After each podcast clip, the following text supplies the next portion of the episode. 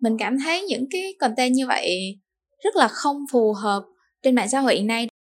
Ừ, đương nhiên là nó sẽ ảnh hưởng rất là nhiều đến nhận thức của tụi nhỏ giống như là tụi nó sẽ định hình lớn lên là mình sẽ có một cái công việc làm mà mình không cần tốn nhiều công sức mà mình vẫn có được nhiều tiền. Tôi thú thật với là hồi đó mình có thấy cái content này nó cũng khá là mới mẻ kiểu hồi hồi mình còn nhỏ thì mình thấy ồ cái kiểu lại lại này nó hay ta nhưng mà càng lớn lên thì mình thấy cái mối quan hệ đó nó không có healthy cho lắm. Xin chào, quý thính giả đang lắng nghe podcast báo tuổi trẻ.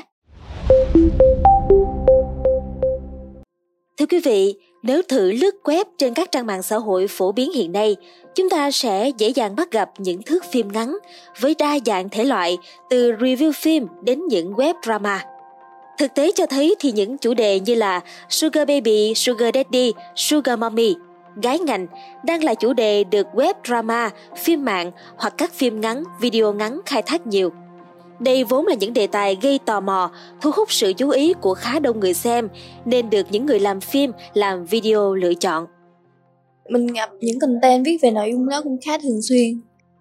Thực ra là mình thấy rất là nhiều đấy là cái video về sugar mommy sugar daddy á và ngay cả bản thân mình thì mình cũng đang gần như là sao nhỉ? Tức là cái nội dung đó nó hay rất tiếp cận với mình lắm bởi vì mình cũng đang có theo dõi một số người mà có hay có những content ở đấy.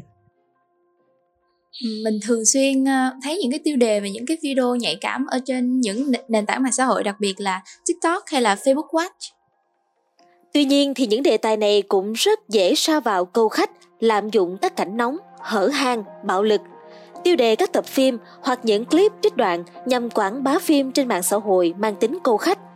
Nội dung của các video web drama này thường là về những cô gái bị dụ dỗ, bị lừa, đe dọa hoặc tự nguyện làm sugar baby. Họ đấu đá lẫn nhau, nhưng đằng sau mỗi người là một hoàn cảnh riêng. Hầu như phim video nào cũng xây dựng số phận éo le cho nhân vật để gợi đồng cảm từ khán giả. Có người do hoàn cảnh nghèo khó, nợ nần mà rơi vào con đường bán dâm làm sugar baby. Có người là con nhà giàu nhưng mà bị cha mẹ bỏ bê, thiếu vắng sự dạy dỗ và tình thương. Thậm chí là có những tình tiết sốc để câu view. Bình luận mỗi tập phim, nhiều khán giả khen là phim lột tả thực trạng xã hội.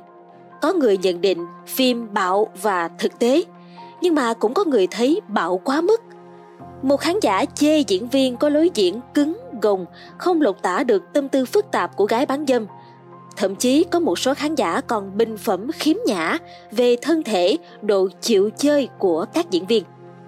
Nói về vấn đề này, nhiều bạn trẻ cũng đưa những ý kiến khác nhau khi thấy những nội dung này xuất hiện tràn lan trên mạng xã hội.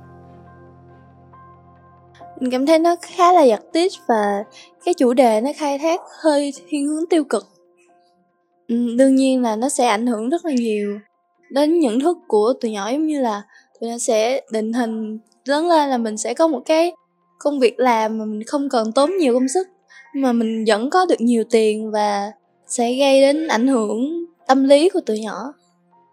Thì khi mà mình lướt facebook á mình thấy những cái nội dung mà nó mang xu hướng tiêu cực ờ, ví dụ là sugar daddy rồi các cái um, nội dung nó đồ trị. Ở trên facebook thì mình bản thân mình cảm giác là mình thấy khá là khó chịu nè. Rồi đôi khi lướt qua mà một hàng loạt các video nói về cái đề tài này thì mình cảm thấy là mình có thật sự nên dành thời gian quá nhiều trên mạng xã hội.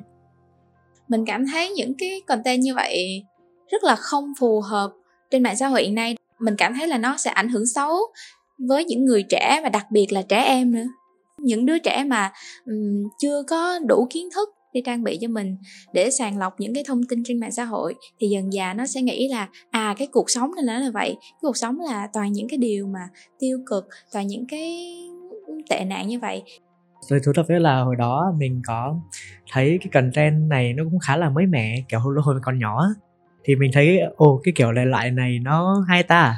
Nhưng mà càng lớn lên thì mình thấy cái mối quan hệ đó nó không có healthy cho lắm. Kiểu đấy tức là mối quan hệ nó khá là trục lợi với nhau á nó không có dựa trên một cái mối quan hệ cam kết nào hết và nó khá là độc hại. Thực vậy khi nhắc đến những phim video này chúng ta khó có thể khẳng định là khán giả sẽ nhận thấy những thông điệp nhân văn đến từ bộ phim hay chỉ để phản ánh xã hội thôi. Bởi vì khi tìm kiếm từ khóa, đập vào mắt của họ là những tiêu đề câu khách mang hơi hướng website và những cảnh nóng. Vậy thì luật điện ảnh hiện nay quy định ra sao về vấn đề này, cũng như là việc thực thi luật đang gặp những vướng mắc gì? Theo đó thì ở điều 21 của luật điện ảnh đã có quy định rõ về phổ biến phim trên không gian mạng. Cụ thể hơn, trước khi phát hành phim chiếu mạng, danh sách phim và kết quả phân loại phim phải được thông báo cho Bộ Văn hóa, Thể thao và Du lịch. Còn sau khi phát hành, nếu phát hiện vi phạm các quy định theo điều 9 của luật điện ảnh thì phim sẽ bị gỡ bỏ, ngăn chặn truy cập. Nói thêm về vấn đề này, ông Hoàng Quân, giám đốc công ty sản xuất phim Production Q cũng đưa ra những quan điểm về việc kiểm duyệt phim chiếu mạng. Anh nghĩ rằng là cái ờ, việc mà mình áp dụng bất kỳ một cái luật mới nào đó phải có một cái khoảng thời gian để mọi người làm quen và mọi người uh, uh, rút kinh nghiệm. Thì cái việc đó là xử phạt đó. Thì anh nghĩ nó là một cái cái cái cái cái, cái, ờ, cái chế tài nó uh, rõ ràng là nó có một cái chế tài rõ ràng để mà mình xử lý một số tình huống.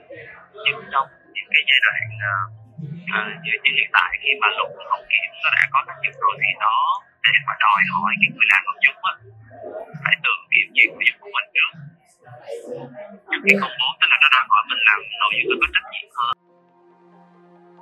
Bên cạnh đó, về giải pháp để giải quyết vấn đề này thì không những chỉ cần sự vào cuộc của các cơ quan, bộ phận kiểm duyệt mà trách nhiệm lớn nhất vẫn là ở các nhà làm nội dung của các khán giả và sự chung tay kiểm duyệt của toàn xã hội. Cảm ơn quý thính giả đã lắng nghe số podcast này. Đừng quên theo dõi để tiếp tục đồng hành cùng podcast Báo Tuổi Trẻ trong những số lần sau. Còn bây giờ, xin chào và hẹn gặp lại.